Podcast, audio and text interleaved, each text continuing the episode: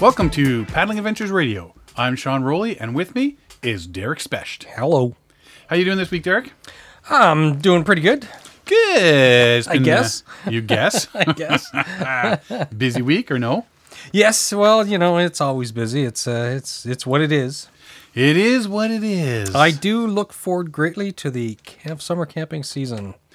Oh, I tell you. You know what? I've I, have i have been doing more work at home and getting ready for the camping stuff than actually doing the camping stuff. And I'm sure a lot of people are saying, "What do you mean looking forward to the camping season? It's already camping season." Not for me. I don't like the bugs. you suck. I tend to start camping in July, August. July, August. You're a woman. I know, I know. I, know. I will be camping in June this year, against my better judgment oh, you're for the 150 for 150. Yeah. you're going in for that. And we're going into a very buggy area of the park. Yeah, it'll do you good. yes. If it doesn't kill you, it builds character. yeah. By the end of that week, you're going to have a lot of character. Yes. so I've been, uh, as you know, I'm getting my uh, ducks in order for um, you have ducks? our Rocky Man. I do. I got ducks. Excellent. I guess because I keep getting calls on the phone from, from people trying to clean them. oh, I got called twice this weekend. Oh yeah. Oh, we got called by a guy by this dude. Says this is Jenny. I'm like, dude, your name's Jenny. Guy. And he goes, yes. I said Jenny's a girl's name. He goes, oh, and he, cl- he hangs up. what?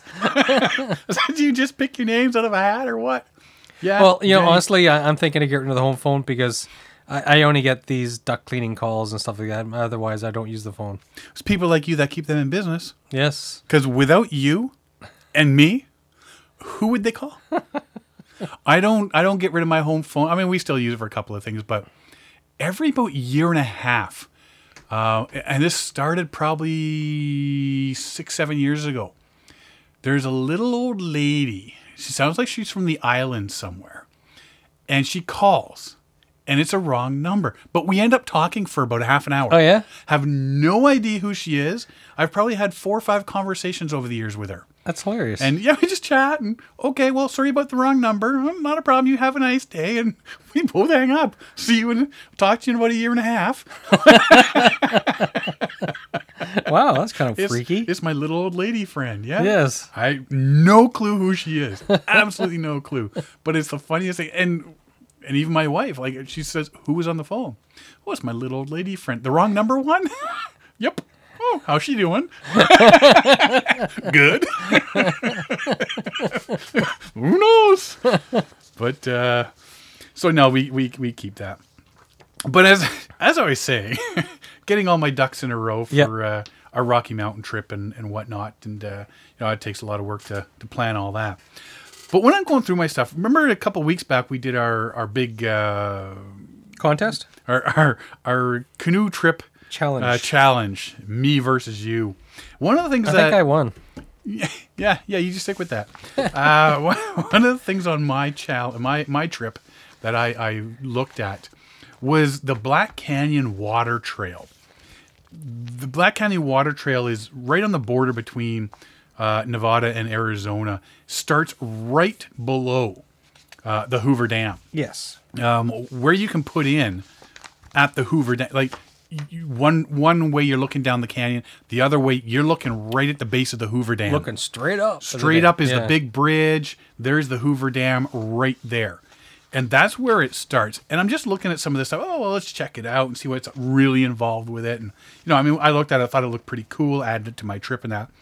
But when I started getting into looking at this, and even now when I've shown you everything, yep. and you started looking into it, you're just like, we, we gotta need to go. do this. Yeah, we got to go do this. Absolutely.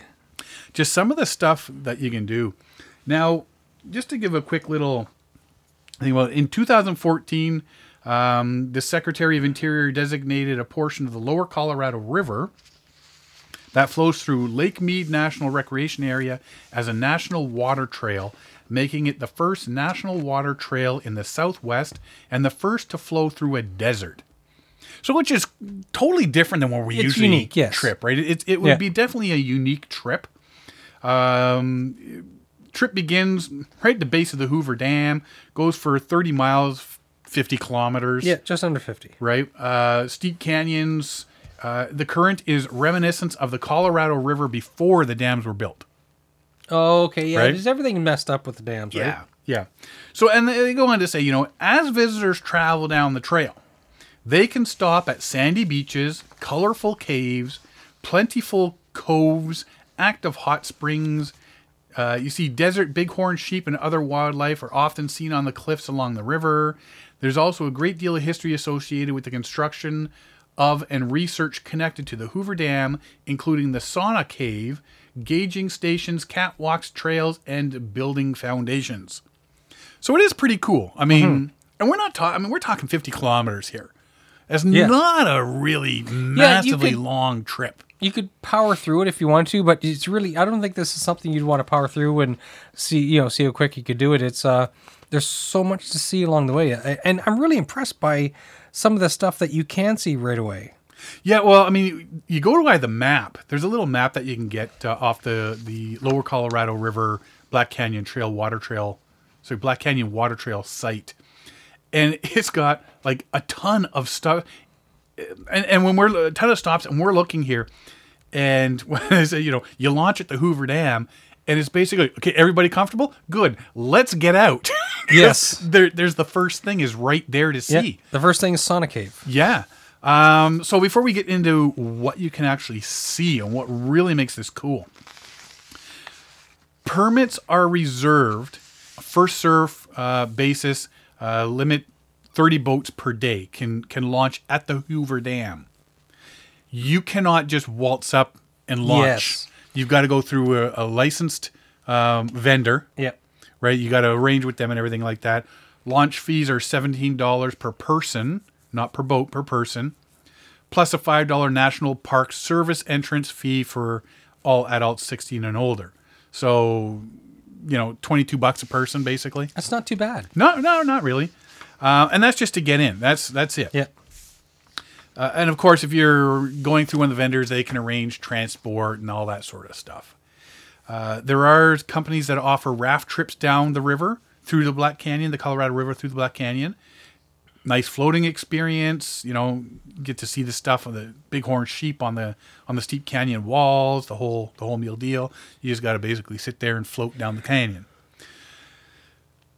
Primitive camping. So basically, you know, just bare bones camping. Yes. Permitted anywhere along the shoreline.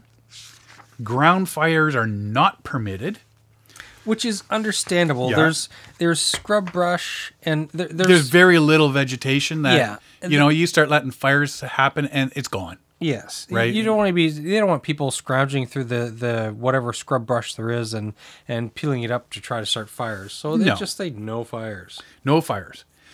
If you want to fish, you need a fishing license from Arizona or Nevada because again, this goes right down the border. Yeah as well as a use stamp from the other one. So if you get a fishing license from Arizona, you got to get a use stamp from uh, Nevada. Yes, right, which is fine. So that way you can go you can go fishing.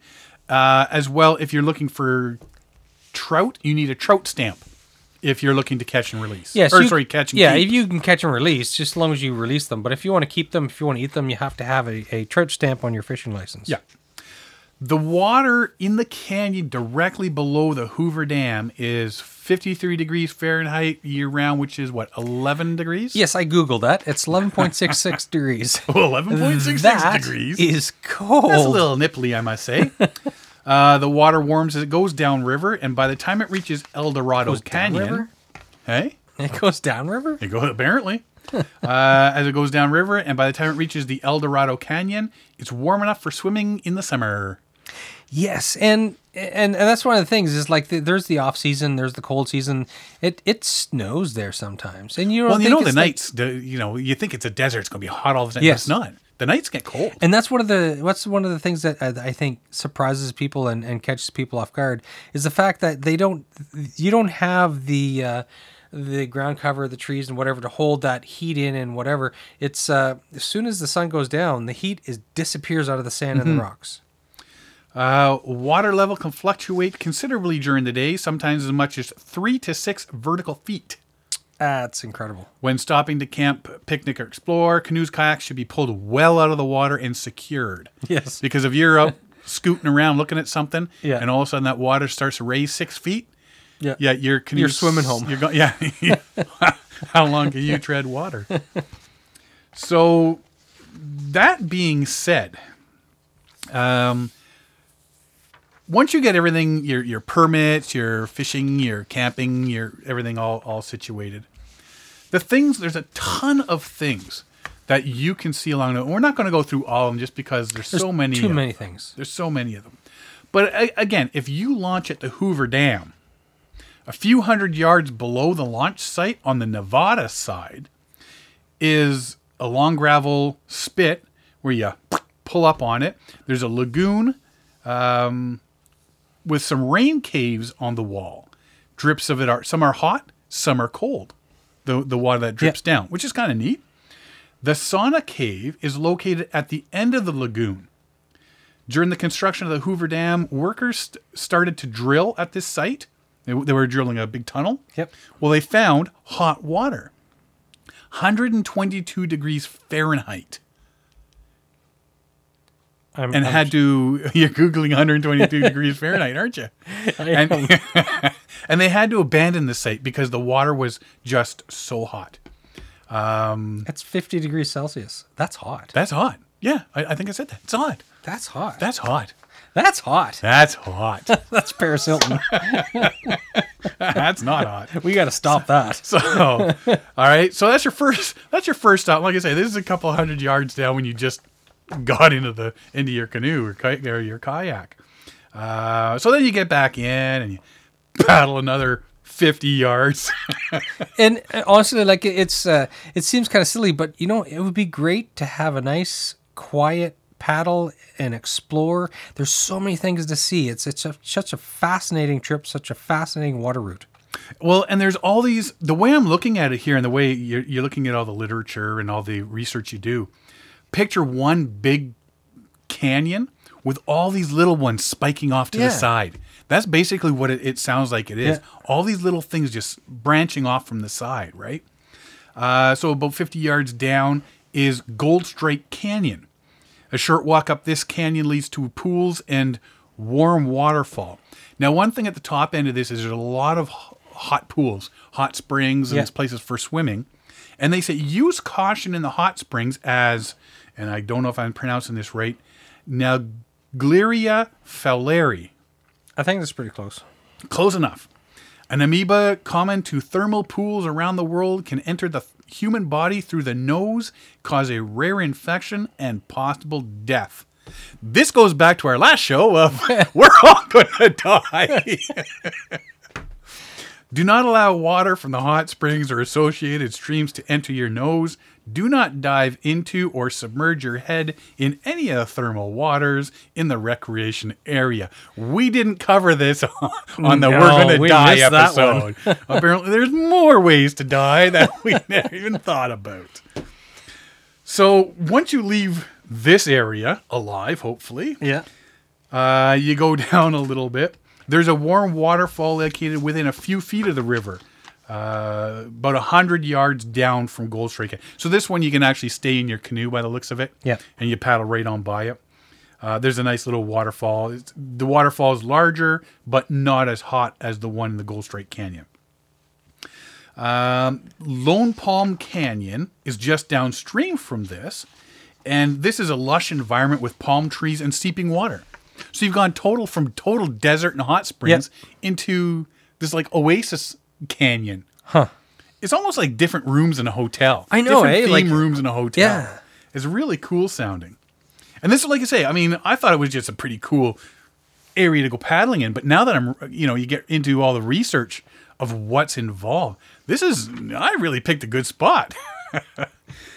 um, so just down, you go down past, keep going a little ways. The Ring Bolt Rapids. Yes. Now, I, I do believe you can circumvent the actual rapids part, but approaching the ring bolt rapids, you got to watch for these large iron rings that are set into the rock on the Arizona side. Because back in the day when they used to haul ore back and forth and were building yep. the dams, uh, they were placed in the canyon walls and used to winch the steamboats up through the rapids between 1865 and 1890. Yeah, so way back when they used to, if you know, going upstream in these these paddle boats, these steam watercraft, it just they weren't as efficient as they could be. So it was they used uh, lines to haul them up to help haul them up. Yeah. So these ring bolts are still in the stone up They're there. still in the stone. Yeah. Uh, then you get passing the Arizona Hot Springs, the White Canyon or White Rock Canyon. Uh, you see a lot of desert bighorn sheep are often in the cliffs at this throughout this spot these spots. Uh, the White Rock Canyon, there's a there's a wide they they they they recommend going there because there's a wide variety of desert plants to be found. And they name like a ton of them here. Indigo bush, ground cherry, rush milkweed, rabbit brush, Mormon tea, desert fir, cheese bush, hmm, cheese bush, globe mallow, desert tobacco, desert trumpet, rock nettle, rock daisy, windmills, like uh, phenomenal amount of plants you're going to see. Yeah, it's very diverse. If if you are well, as most of the listeners should be, outdoor types, it would be fascinating to walk through it and just like for us up north in southern Canada, in like southern Ontario, like we're used to certain, you know, uh, underbrush and trees and flora and fauna like it would be so fascinating to be. It would be like a different planet for me. Like oh, honestly, it's totally for me different to be than we used to, and see some of these different plants. Uh, like I just, I would just love to see that. Yeah, I mean you. You know, you, you hear about them and, and whatnot. You see them in the old westerns yeah, and stuff, but the actual see them yeah. in person, right? Uh, that's same with the the um, the rocks and stuff in this area. You know, primarily volcanic. Yep. They're uh, you know flow and, and uh, ash deposits, granite boulders washed down from the canyon, that sort of stuff. So it is really unique this White Rock Canyon area. Um, it, it's that's pretty cool too. that's another one. There's the Crane's Nest Canyon, which you can go to. Again, more of the same. Uh, volcanic Dike. The volcanic dike high on the Arizona canyon wall between mile 56 and 55 is a remnant of past volcanic activity. They call it the dragon's back because it's a giant um, tube, I guess, of of uh, of a volcanic dike. Yeah, and it's really cool. It's black, and it, it just goes through, and it basically, yeah, it looks like the back of a dragon coming up and and over. You know, yeah. like the arch of a, a, dragon's back, which is pretty cool. Now the thing is, this is one that that really is is neat. Uh, the Emerald Cave. The Arizona side has a cave that you can actually paddle into. Right? I mean, this is big enough that you can paddle one of your big rafts into it. Yeah. So if you're if you're in your canoes and kayaks and that. The color of the water when the sun is shining at the right angle is an intense emerald green, quite spectacular. So you're going in there, and all you see is this emerald green water. I want to go. You know, that's that's awesome. I want to go check this stuff out. I'm going. I'm not taking these. I've changed my mind. Uh, a gauging station. So, just to get on with the old history part of it, uh, an old gauging station can be seen clinging to the Nevada Canyon wall at mile 54 and a quarter. I always like that because they always use like the in quarters. I'm surprised by that. They're, they're very specific. They've even went to some of their uh, mileage signs are like that. Yeah. Uh, the gauging station was used prior to and during the construction of the Hoover Dam for monitoring water levels, flow rate, and silt content of the Colorado River. And we know that can be quite silty, right? A cable car provided across or uh, provided access to the gauging station from the Arizona side where the gauger's house was located. So it's on the Nevada side and he lives on the Arizona side. well, he had a cable car. That's fun. Yeah. But you look at it and it's stuck right on the side of the cliff. It looks very precarious. Like I can't. It well, reminds it, me of a of a, a, lookout tower you'd find like in Algonquin Park, one of the yes, old lookout yes, towers. But this one's stuck to a stone wall. Yeah, you think, oh, that'd be cool to to, to climb, but uh, I don't know that I trust it. It's a little sketchy looking. It's a little sketchy. So then you finally come to Willow Beach. Willow Beach is about the halfway point.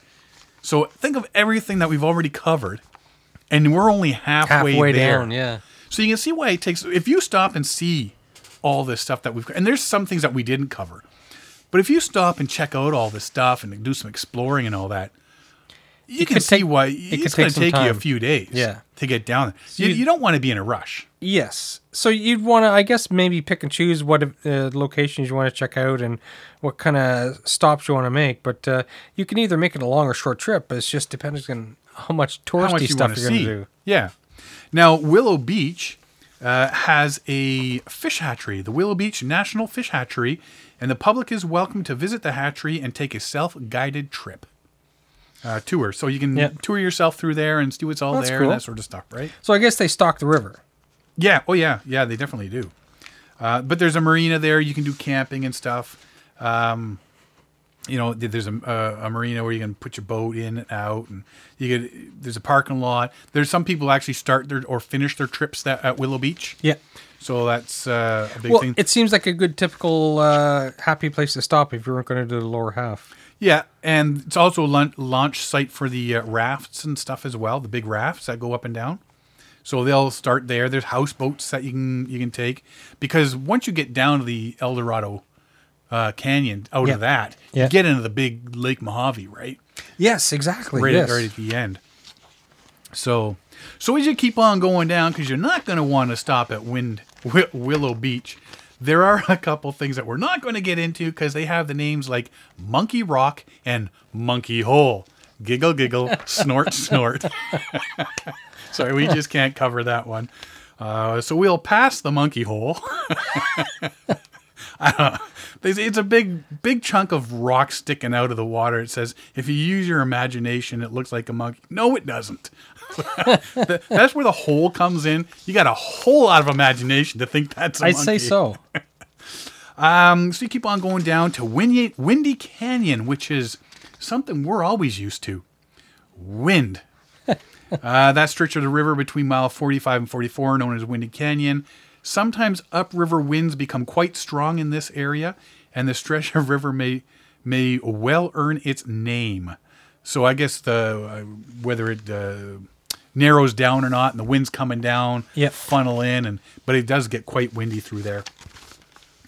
Then you get into the chalk cliffs farther down, and we are moving pretty pretty fast through all this this area now.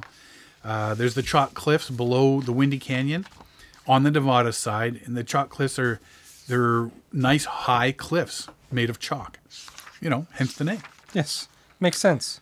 And then you get into the El Dorado Canyon. The El Dorado Canyon on the Nevada side, about mile 39. Uh, this is a takeout point used in uh, used by most people, right? This this is where you end. This is where the trail ends. The mm-hmm. water trail ends. And most people, you know, they get out here. There's a quarter mile long uphill portage to the road where you've arranged to have your vehicle dropped off or somebody pick you up or whatever. This was also the site of a large flash flood way back in 1974. Way back? Way back. Well, 1974, that was 40, 48. Three years ago.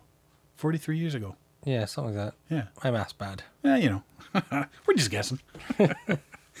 uh, the few few visible signs of prehistoric occupation, but uh, there are uh, petroglyphs. Oh yeah. Yeah, and the petroglyphs are are some of the few features left to remind about the desert people. That there there was desert people in the area. They were there.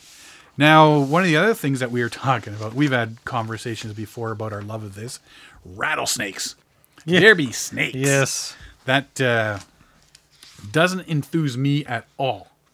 Uh, I'm not a big snake lover. Um, so, you know, and of course the old, well, it gets cold at night, so the snakes look for place to to warm up. Yes. They be cuddling up. A camper you, is a Derek. warm body. It is, it is. I wouldn't have a problem with snakes if they didn't bite or were all scaly yeah. or did that thing with their tongue. Don't sabotage yeah. your warm spot to sleep. So this this was the Black Canyon Water Trail from Lake Mead down to El Dorado Canyon. Uh, like I say, it, it starts right at the Hoover Dam. And that in itself, like I said, I can't get over that. Launching right below the Hoover Dam. That would be amazing, eh? I mean, you just turn around and you look up. Yeah. And there's this massive dam and this big bridge and all that right over it. I mean, you, you, you, you see the pictures of it. Yeah. But being right in the bottom and looking straight up. Absolutely. That'd be cool. It gives you a really big idea of the of the massiveness, the grandeur of it. Oh yeah, definitely does. And uh, I think I think that would be really cool. But uh, I don't know. I mean, one, two, three, four. You can do this four. Five, you can make this last five days easy. Yes. If you stopped and seen every little nook and cranny, did some swimming in the hot springs. Just don't stick your head underwater. Um, you know, do some some climbing there, do some hiking to the up the canyons and seeing stuff, photos, all that sort of stuff. You can make that 50 kilometers last five days. Oh, absolutely. Easy. You can make a week out of it, no problem. That'd be, yeah. I mean, yeah, you fly on down there. You have somebody rent you the canoes and kayak because that's the thing is all the outfitters up there, they'll rent you everything. Oh yeah, right? they yeah, have no problems. They all everything. have all the gear. They, they, they expect people. You're flying in. It's not like you're going to be able to bring a lot of your own gear. Yeah, I mean, if you're well, and that's it. Is is you've got to be dropped off by um, the approved outfitters because you can't just drive on in with your car and all your gear right to the Hoover Dam. Yep. It's a high security area, right? Which which is understandable in this day and age. So you know they don't want people causing problems. Well, I guess not. but there is a, a lot to see. Um, I definitely think that's uh, I so want to do this trip. I, like I, am telling you, this is uh, this is definitely on my agenda now. I did not know that you could do a trip like this. I didn't know. Like yeah, of course you can do the Grand Canyon, but this is actually achievable. I could bring my wife on it. You're not talking about a lot of white water. No, so no, very. It, this is this is a family friendly trip. There's a lot of little side trips and hikes, and my wife and kids would love this. Well, you know, and it's not a trip where you're sitting there paddling for eight hours a day that that too because there's a lot of stops, there's a lot of break points, there's a lot of. I think that would get me. Yeah, it's, it's nice to be able to see all this stuff, but when, like I say, you're paddling 200 meters and then you're out. that, that, that might get on your nerves a bit. After a while, I'd be having enough of that. Um, but yeah, 1, 2, 3, 4, 5, 6, 7, 8, 9, 10, 11, 12, 13, 14, 15, 16, 17, 18, 19, 20, 1, 2, 3, 4, 5, 6, 7, 8, 9, 30, 31, 32, 3, 4, 5, 36 different things to stop and check out along that route. That's just a few, one just thing, one thing per mile. We got a plan for this. This is awesome. You think so? Oh, absolutely. You know what? I'll tell you what. You pay my way, and I'll gladly go with you. oh, is that what it's going to be like? gonna, well, I offered to take you. I'll take you down. You're paying, but I'll take you. Yeah. I have to pay for my wife and kids to go at the same time. Oh, that's, that sounds like a you problem, not a my, not a my problem. so if you get a chance to check it out, I mean, just go look at the pictures themselves. Uh, the low, Lower Colorado River Black Canyon Water Trail, starting at Lake Mead Hoover Dam, going down to the El Dorado Canyon just above Lake Mojave. If you check out that, just Google it and look at the pictures and, and all that sort of stuff, you're going to be like us going like, really in the middle of a desert yeah um, like i say and just the canyons themselves cruising through the canyons oh wouldn't be that that be spectacular yeah I, i'd check out that that palm uh, the palm um, canyon there uh, just to see the you know you're seeing rocks and yes. scrub and, and yep. then all of a sudden you see palm trees and lush lush uh, you know ferns seems out and, of place yeah definitely would seem out of place uh, so yeah google that black canyon water trail check it out and uh, yeah, trust me, you'll be wanting to go to this place. So let's take a quick break here, Derek. And when we come back, I want to talk about uh, teenagers and canoe tripping. Sounds good. You are listening to Paddling Adventures Radio on Reno Viola Outdoors. Do you enjoy getting on the water with a paddle in your hand? If so, this show's for you. Listen to Paddling Adventures Radio every Wednesday at 6 a.m. and 6 p.m and see what's happening in the world of paddle sports. Paddling Adventures Radio, whether you're close to home or far away, grab a paddle and get on the water. This portion of the show is brought to you by Algonquin Outfitters. Algonquin Outfitters, providing quality Algonquin Park backcountry adventures for the entire family since 1961. Whether you want to get on the water for a day or a week, the friendly staff at Algonquin Outfitters can help you out. Find them online at algonquinoutfitters.com or visit one of their 12 locations. Algonquin Outfitters, your outdoor adventure store, with locations in Algonquin Park, Muskoka, and Haliburton. And welcome back. Um, one of the things we were talking about, Derek, is is the fact that we go out with our families tripping. Yes. And you're at the point now where, where your kids are still young, and mine are, you know, college, I'm just, university. I'm just right? sort of starting out. They're just. Uh, I'm starting to introduce them a little bit more. They're they're learning how to walk over uneven ground. They you know they only barely know how to walk as it is on flat ground. so it, I'm getting them used to it. They're they really enjoy camping. They're constantly asking me to go camping. Even in the wintertime, they want to go camping. Well, that's a good thing. Now, one of the things we learned uh, when we were kids, we you know we were talking with the, uh, the doctors and stuff like that. So, you know uh, you know, what can we do to, you know, because the kids are, you know, throwing temper tantrums or whatever. Yeah, it's all normal, whatever. One of the things we learned that when our kids were small, and the doctors even said it, says at a young age, they want to feel that they're helping out, yes, that they're part of the family, right? And you Useful. wouldn't you wouldn't think that. Yeah. small, you wouldn't think it. But that is a big thing. Oh yeah, they My said kids, they want to feel like they're absolutely. they're yeah useful. They're helping out, yeah. and that makes them feel like they're part of the family, not just a little you know piece of luggage sort of stuff. Yes, and this is perfect when it comes to camping and canoe tripping. Yeah, because there's so many small things around the campsite that kids can get involved in and help out. And even if it's something that you're giving them that kind of keeps them out of your hair for a bit or to distract them, they're actually being productive mm-hmm. in a maybe a smaller or a larger way, like either collecting up firewood or twigs or or whatever. Right? It's, it's yeah. It's, if it's all the things useful, that you don't want to do. Exactly. that, that's a good point. That is a very good There's point. All those little tiny jobs that just take up the time. Go right? get me a whole bunch of small little twigs. Yeah, well, and that's exactly, you know, just walk around the campfire area, collect all the small twigs and put them in a pile. It's all these little things that you can get the kids to do. And especially when you're on a multi day canoe trip, there's no shortage of things that those little eager hands can exactly, do. Exactly, right? yeah. uh, they honestly really do want to help. They do, you know. So you get them to, to gather the sticks. And I mean, you can even start taking them, going with them. So you come on with me. We're going to go out into the uh, back of the campsite here and looking through the woods for, for firewood. Um, come on over, give me a hand. We're going to you know, put up the tent or grab that corner of the tarp, pull it over there, that sort of stuff. So while I'm doing this, why don't you go collect all the paddles and the life jackets and pile them over by that tree, that sort of stuff. I mean, the, the list is endless, the things that you can get yeah. them to do.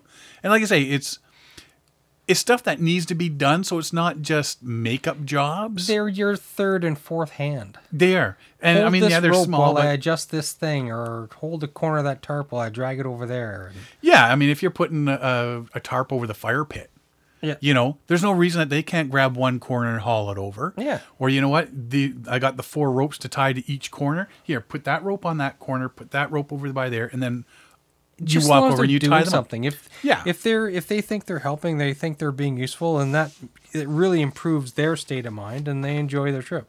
Well, even when we're car camping, we have the pop up trailer, and Mackenzie would love to. You know, you you pop out all the uh, the clips to release the roof, and then get there with the crank, and he he oh, wanted yeah. to crank, so you yeah. crank it up, and he knew exactly to to flick the, the cable to see the tension, so oh, he knew okay. not to put it too high or yeah. when to stop. And I mean, that's just stuff that they learn, right? And he loved doing that. Uh, eventually, it comes down to he'll put up the whole trailer. You know, so I yeah. just sit my fat ass down. I'm, I'm going to go over there. I'm going to sit on my little camp chair and have a beer. And have a you beer set while the tent up. Well, you do. That's the only reason I had kids. Someone to mow my lawn and yeah. shovel my driveway, cater to me when I'm older. Um, yeah, the main thing younger kids are going to get out of a canoe trip is that they're needed. Yes. Their company is appreciation appreciated, and it sparks them. You know, you hope it gives them the spark to learn more and take inspire. more of an interest yes. to inspire them to do that. So as they get older, they'll take on more responsibilities, right? You know, so one one trip they're helping you gather sticks, and before you know it, they've gathered the sticks, made the fire, and have dinner on the go while you've set up the tents and the tarp and yeah. got the canoe secured for the night. They, they become independent. They do, and I mean that's that's that's my son right now. He's he's learned to make fires and stuff. So he'll, you know, the firewood's there. Yeah. He'll cut it and he'll start the fire and all that sort of deal. And it's all ready to, for dinner, you know, you got the campfire going when all ready for dinner when you by the time you're done doing the, the tents and stuff. So, um, so by the time they're teenagers, right? You've you've got them all this stuff. Now, if the interest in tripping is still there, because I know it's it doesn't necessarily just because you take the kids when they're younger isn't necessarily going to follow through that they're going to do this for the rest of their yeah lives. you don't know it really depends on the individual child right yeah uh, but if the interest is still there they may take to summer camps where, you know, tripping is part of the program. Yes. Uh, they may have friends in high school that, you know, they enjoy it as well. And before you know it, they're headed new, north with the canoe and their friends, and you're back at home worried. yes. you know, yes, I suppose. Uh, our buddy Mike there had that issue uh, a couple yes. weeks back when his son yep. and buddy went north a little bit early in the in the uh, season there and got some nice rain oh, and weather. so much and, rain on their yeah, trip. Yeah, that's that sucks. But hey, you know what? They went. They had a. They had and they the persevered. They did. Uh, you know, they, they they did their camping and stuff like that. So hopefully that's what you're hoping. You know, like they're going to stick with it, and that's what you can. All you can do. You can only. You can't force them to do it yeah, It, it would end up having a negative impact if you force them into doing something. If once they buy in themselves and they start enjoying it, then they see that they're they're having fun, they're being productive, they're doing something useful, they're learning something important for themselves about the world. It uh, it helps that developmental, and it's key to do it at a early enough age that you you catch them during those developmental stages for them to enjoy it and get something out of it. And maybe it helps build something in them later on in life. Well, that's even sticking one of the kids in the bow seat with a oh, paddle. Yes. Right. Even Mom if they're sits. not doing anything useful, at least yeah. they're they're they think they are, and and they're they're eventually they will be productive in the bow seat. So it's it's important, yeah. So mom sit, sits on the bottom, and and uh, the the kid does the paddling, or she helps with the paddle. It's it's one of those things. It's it's that developmental stage of the brain. Yeah, um, we've we uh, I did a paddle with Ariana one year. We did um, a day trip, and the day before, uh, her and mom had gone out to a couple of um, the educational programs in Algonquin Park. Okay, and learned a whole bunch of stuff. So the next day was you know dad daughter day. We we're going for a day long canoe trip, and um, dad was paddling and Ariana would take a couple of paddles and then turn around and tell me all about loons. and then she'd take a couple of paddle strokes, turn around and tell me all about snakes. And she'd take a couple paddle. Needless to say, it was a long it day. It was a long day. she wasn't tired at all.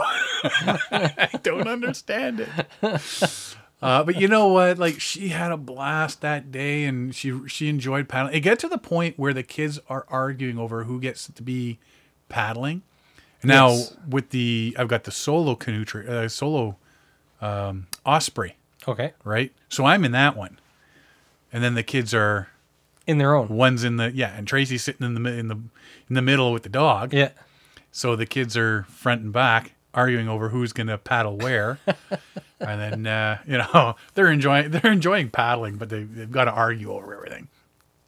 Then there was the one trip where the dog is grabbing the uh, uh, alders at the side of the river. Oh, okay. And the one in the front's getting mad because the one in the back is steering them into the shore. Well, no, it's, it's the dog. The dog. and I'm I'm just sitting there paddling my own canoe, going, "Oh my god." yeah. So you know what? You, you got to take them when they're early and introduce them to it, but you can't force them if they're if they're not right into it, uh, because that's just going to drive them way totally. But again, it's as I say, it's you hope that they they really kick into it and really enjoy it. Uh, so from the first trip in the canoe to the moment they're young adults taking their own trips with their friends, what are the kids especially the teens getting out of tripping.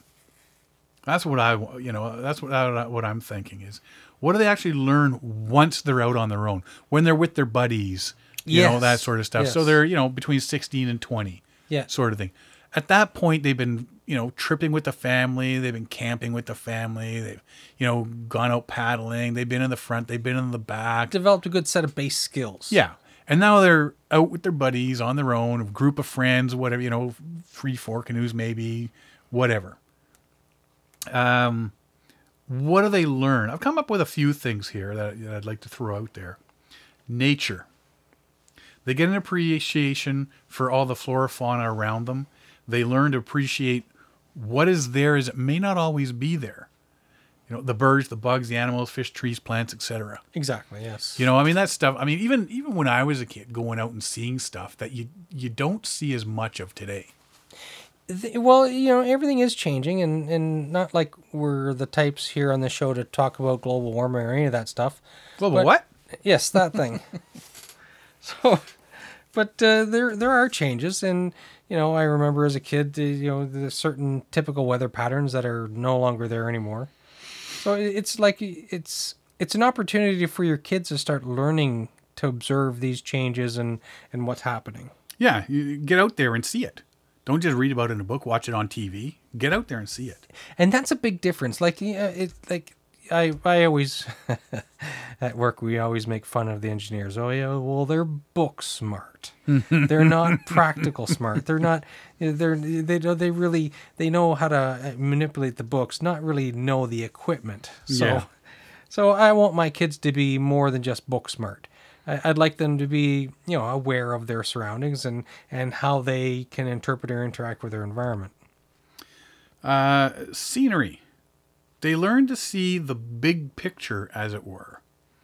Not just the individual trees, individual rocks, but everything together that makes up a beautiful landscape, sunset, or what makes a waterfall truly amazing. Yes. You know, you, you can look at, oh, yeah, that's, that's a pretty cool looking rock. But when you stand back and look at all of it, mm-hmm. take it all in, you know, hopefully they're learning that, yeah, step back, take it in, take a look and I've thought about this from a few perspectives over the years, and I keep thinking of how I'm going to introduce my kids to stuff like this. And I think, well, maybe photography would be a good idea, but I'm also thinking that then they they focus too hard on the technical aspect of of photographing water or photographing a waterfall. I kind of want them just to be able to stare at a waterfall and enjoy it for what it is without looking through the lens. Well, I do the I do the both. And even my daughter, she comes up and she brings her easel and paints. Yeah, but she paints. You're she, you're not. She's not focusing through the lens of a camera. But I do both. I'll, I'll sit there and I'll yeah. look at the camera or I'll look at the waterfall from all different angles and stuff like that. And then I get the camera out. Mm-hmm. Right. Sometimes I don't even get the camera out. Yes. But uh, yeah, I mean that's that is one aspect. Work ethic, and this is a big one. things are not going to get things are not going to get done by themselves. Uh, there's a certain certain work ethic involved in paddling, portaging, setting up, tearing down camp, gathering wood, making fires, cooking dinner, cleaning up afterwards. It's not going to do itself. It's it makes a big difference. Like I've been on a few trips with guys at work, and and uh, you really see the difference between some of the guys who they kind of rumble around campsite and you're like well, well I, I guess i can start supper and uh, set up the tent because that guy is just kind of wandering around and throwing rocks in the water it's yeah. like some people just don't get it they don't get the flow of time and how there's a certain amount of stuff to do and the more hand the more busy hands that are at it then the easier the whole task is and everybody enjoys it then but yeah yeah well and if you're the guy that's known to you know sit around and wait for everybody else to do it you're not going to be going on many trips no you're not right no learning there's another big one there's there's always new skills to be learned i mean i'm still learning stuff to this day you know new ways to cook new knots for different things survival skills um, differences between tents and hammocks different jobs different gear reading maps using compass uh, different ways to start a fire which we've we've learned yes uses for an axe and or a hatchet other than just cutting wood uh, and the list goes on and on. You never stop learning, right? Mm-hmm. You got to keep learning. You know, and yeah, I mean, new technology comes out. You you you learn to use it. Like I never thought about hammocks before sleeping, and then all of a sudden people are whipping what out the Hennessy hammock. difference that makes. Yeah, huge difference for me. Yep, it's all it's all a learning curve, yes. right? Especially so you, now that I'm so getting so old, hammock makes a huge difference.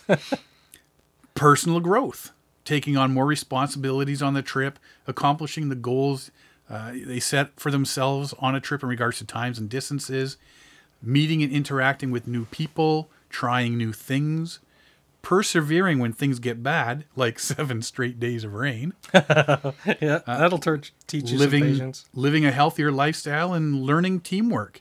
You know, that's all personal growth stuff. That and that's going to help you more in in life outside of a canoe trip too. Oh, absolutely. All that sort of stuff. Yes. That's going to, you know, so if they're learning that, you know, while they're out there, then that's that's definitely a benefit. Friendship.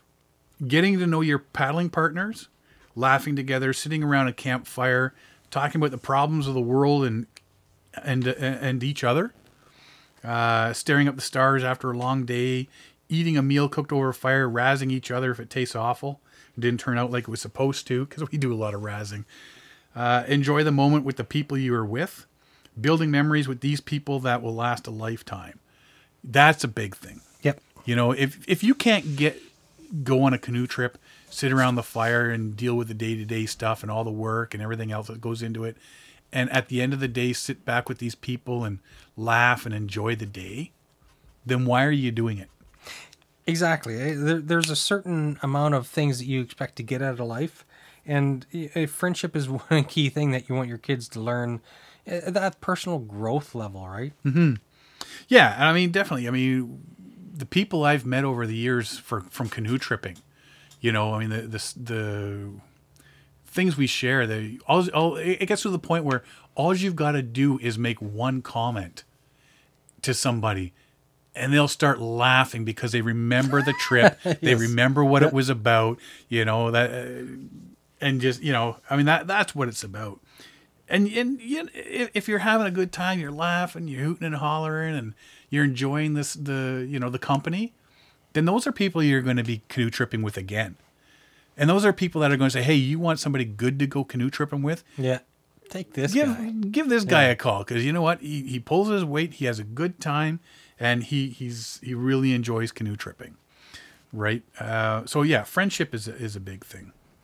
Um, last but not least, I call it the extras so that freedom of that feeling of freedom when you're out there on your own without adult supervision. I still appreciate to this day. I love when I was there without adult or supervision. your mom's not looking over your shoulder when you when you're 48 years of age. That's just grand. But sometimes you just got to do those questionable things.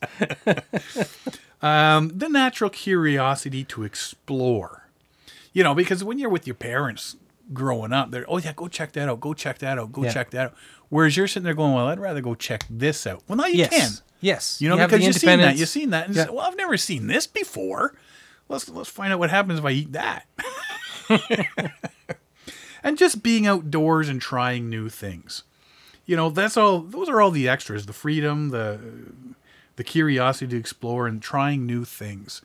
Um, like I say, there are certain things when you're growing up that you're you're given the tasks to do, you know, because you're with the family. Yeah. But when you're out with your buddies and and what, it's a whole new ball game, you know. And that's what I'm hoping. You know, that's what I hope that that teens that grow up doing this. I hope that's what they get out of this, and they can carry it on because yeah. those are the ones that are going to continue doing it. Yep, absolutely. You know, and then when they have kids, they're going to start that cycle They'll pa- all over again. That yeah, it's that cycle. They, they pass it on. We pass it on to them. They pass it on to their children. And it, it's the way that, you know, society should be built on and built up and, and improved upon. It's that, that constant circle of life thing. Well, when you get to the work ethic, the learning, and the personal growth, like those are things that are going to, you know, they're going to help you outside of a canoe trip. They're going to help you in real life. Yes. They're, you know, I mean, as we call re- real life, your work world, your your day to day stuff. Yeah, that's all that stuff's going to help. You know, it's not just a, a canoe trip thing. So, it, it, you know, like I say, start the kids small, get them up there, get them out, give them things to do because that's what they want.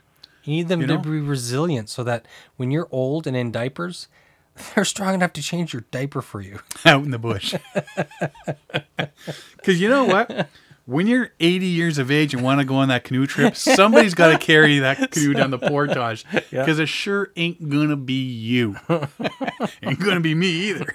So, so like I say, that's what I'm hoping the teens are getting out of. When I say teens, I'm thinking 16 to you know 20 years of age sort of deal. Yeah, uh, young adults. That's what I'm hoping they're they're getting out of this. What the parents can teach them, and I really hope it continues on. Let's take a quick break, and uh, we'll come back in a minute. You are listening to Paddling Adventures Radio on Reno Viola Outdoors. Do you enjoy getting on the water with a paddle in your hand? If so, this show's for you. Listen to Paddling Adventures Radio every Wednesday at 6 a.m. and 6 p.m. and see what's happening in the world of paddle sports. Paddling Adventures Radio, whether you're close to home or far away, grab a paddle and get on the water. This portion of the show is brought to you by Algonquin Outfitters.